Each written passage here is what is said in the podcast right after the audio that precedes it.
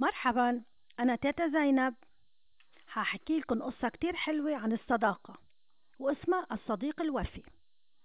في قرية صغيرة حيث كان, حيث كان أهلها يعيشون بسلام وأمان والجميع سعداء كان هناك صديقان صغيران مازن وآدم.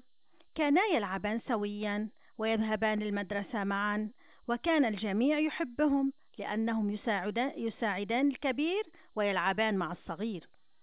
وفي أيام العطل كان يقضيان وقتهما أمام مع أولاد القرية للقيام بعمليات النظافة للحفاظ على نظافة قريتهم. وكانا مثلا جيدا في نظر جميع أهل القرية فكانوا نعم الأصدقاء الأوفياء. ذات يوم وصل إلى القرية وصل إلى القرية عائلة صغيرة مؤلفة من الأب والأم والولد. الذي كان من عمر من عمر عماز وآدم. فأسرع أهل القرية للترحيب بهم ولمساعدتهم فردت العائلة قائلة نحن لا نحتاج لمساعدتكم. ودخلوا فورا إلى المنزل. ففي هذه اللحظات تفاجأ أهل القرية وعادوا مندهشين إلى منازلهم. في اليوم التالي ذهب الولد الجديد إلى المدرسة وبدأ جميع الأولاد بالتقرب منه للتعرف عليه. فقالوا أهلا ما اسمك؟ اسمي سامي ولم السؤال؟ نريد أن نكون أصدقاؤك. لا لا أنا لا أحب الأصدقاء أفضل أن ألعب لوحدي. فابتعد الجميع عنه يتهامسون.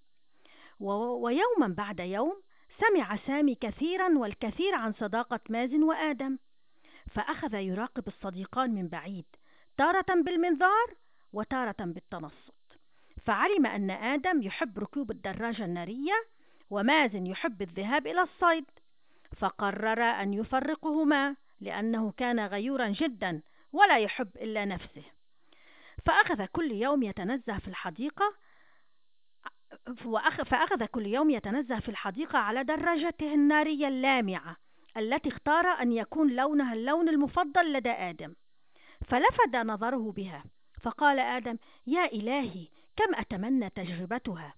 فرد سامي لم لا هيا لك لمدة ساعة. ففرح كثيرا وشكره. وهكذا أصبح كل يوم في نفس الساعة يعطيه الدراجة. ورويدا رويدا وبهذه الطريقة استطاع سامي أن يبعد آدم عن مازن. في الوقت الذي كان فيه آدم يتنزه على الدراجة كان سامي يستغل هذه الفرصة للجلوس مع مازن على ضفة النهر وهو يصطاد السمك. يحادثه ويوهمه أن الصيد هي هوايته المفضلة ويقول له دائما أنا أتمنى أن أكون صديقا لك وليس لآدم فهو يستغلني فقط لركوب الدراجة. فكان مازن ينظر إليه ويبتسم ولكن كان سامي يفعل نفس الشيء مع آدم. فأصبح الصديقان يبتعدان عن بعضهما البعض وكان هذا يفرح سامي كثيرا. وبعد عدة أسابيع لفت هذا الأمر أهل القرية فأخذوا يبحثون عن طريقة لإعادة جمع شمل الصديقان.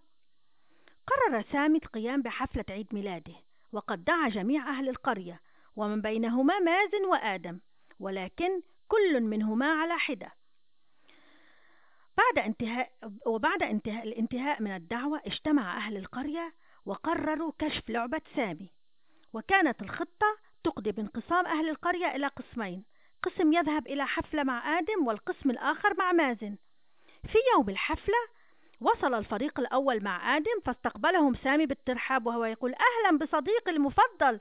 أنا سعيد جدا لأنك أتيت أولا وليس مازن. حقا إنك صديقي المفضل. وفي هذا الوقت كان القسم الآخر مع مازن في الخارج يتنصتون. فاقترب مازن وتقدم قليلا فتفاجأ سامي وأخذ يقول مرتبكا أهلا أهلا.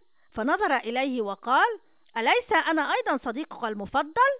فأخذ سامي يرتجف وكان أهل القرية يقفون خلف الصديقان وسامي فاعترف لهما لهم إنه فعل كل هذا لتفريقهما وأخذ بالاعتذار لهم. فتعانقا الصديقان وقررا أن بعد اليوم لن يفرقهما أي أحد لأن الصداقة هي الثروة الوحيدة التي تدوم وهكذا تعلم سامي معنى الصداقة.